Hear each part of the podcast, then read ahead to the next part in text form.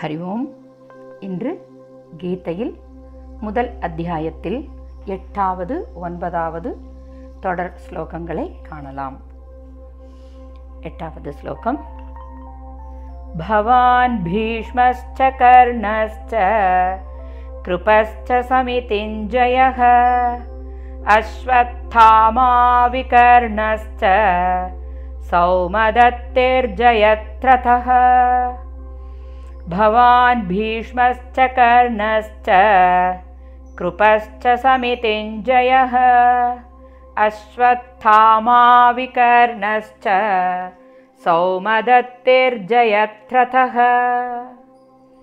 ओन्पदावद् श्लोकम् अन्ये च भगवः शूराः मदर्थे त्यक्तजीविताः नानाशस्त्रः प्रहरणाः सर्वे युद्धविशारदाः अन्ये च बहवः शूराः मदर्थे त्यक्तजीविताः नानाशस्त्रप्रहरणाः सर्वे युद्धविशारदाः। श्लोकङ्गलिन् अन्वयक्रमम् भवान् भीष्मः कर्णः च समितिञ्जयः कृपः च अश्वत्थामा विकर्णः च सौमदत्तिः जयत्रथः अन्ये च बहवः शूराः सर्वे मत्तर्थे त्यक्तजीविताः नानाशस्त्रः प्रहरणाः युद्धविशारदाः सन्ति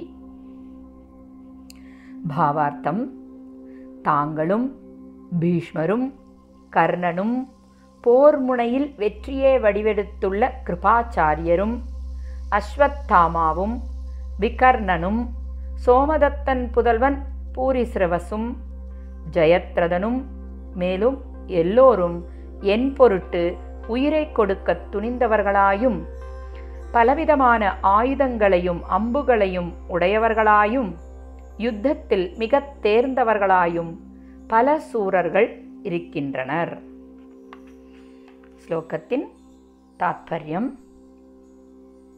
முந்தைய ஸ்லோகத்தில் பிராமணரே என்று தனது ஆச்சாரியரான துரோணரை ஆணவத்துடன் துரியோதனன் அழைக்க பதில் கூறாத குருவின் மௌனம் துரியோதனனுடைய தவறை உணர்த்தியது. சற்று மனம் தளர்ந்த போதிலும் உண்மையான சர்வாதிகாரிக்கு உரிய முறையில் அவன் விரைவிலேயே தன்னை சமாளித்து கொண்டு தனது படையில் உள்ள வீரர்களை விவரிக்க ஆரம்பித்தான். பவான் அதாவது இங்கு கூடியுள்ள அனைவருக்கும் குருவான துரோணாச்சாரியாரான தாங்களும் நைஷ்டிக பிரம்மச்சாரியானவரும் தான் விரும்பிய மரணத்தை அடைய வரம் பெற்றவருமான பீஷ்மரும் அர்ஜுனனை எதிர்க்க வல்ல கர்ணனும் சாகாவரம் பெற்ற சிரஞ்சீவிகளான கிருபாச்சாரியரும் அஸ்வத்தாமனும் சிறந்த வீரரான விகர்ணனும் சோமதத்தன் மகன் மகாரதியான பூரி சிரவசும். மேலும் இவர்களைத் தவிர நம் படையில் சந்தனுவின் சகோதரரான பாக்லீகர் நகுல சகாதேவரின் தாய்மாமன் சல்யன் பகதத்தர் ஜெயத்ரதர் போன்ற சிறந்த வீரர்களே உள்ளனர். இவர்கள் எனது நன்மைக்காக உயிர் வாழும் ஆசையை துறந்து என் பக்கத்திலிருந்து போரிட இங்கே வந்துள்ளனர். அவர்கள் எனது வெற்றிக்காக தமது உயிரை விட்டாலும் விடுவார்களே அன்றி போரிலிருந்து பின்வாங்க மாட்டார்கள். இவர்கள் எல்லோரும் போரில் வாள் கதை திரிசூலம் போன்ற பலவித ஆயுதங்களையும் கைகளினால் எரியும் அம்பு ஈட்டி வேல் போன்ற ஆயுதங்களை கையாளும் திறமை மிக்கவர்கள் என்று துரியோதனன் கூறுகின்றான். இவ்வாறானது அவனுடைய விளக்கம் அவனுடைய அளவிலா தற்பெருமையை வெளிக்காட்டுகின்றது.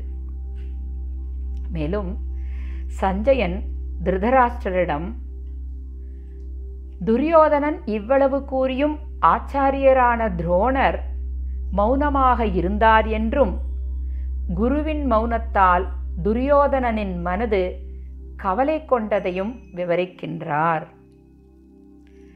சஞ்சயன் வியாசர் அளித்த ஞான திருஷ்டியால் போர்க்களத்தில் நிகழும் நிகழ்வுகளை மட்டுமல்லாது படை வீரர்கள் மனதில் தோன்றும் எண்ணங்களையும் அறியும் திறன் பெற்றவராய் இருந்தார்.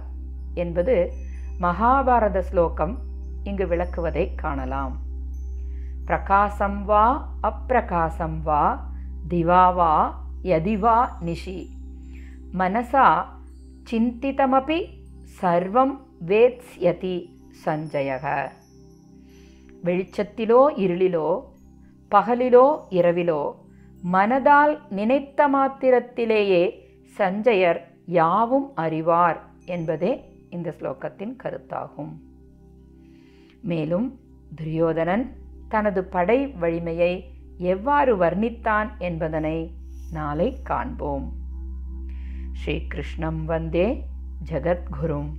ஓம் தத் சத்.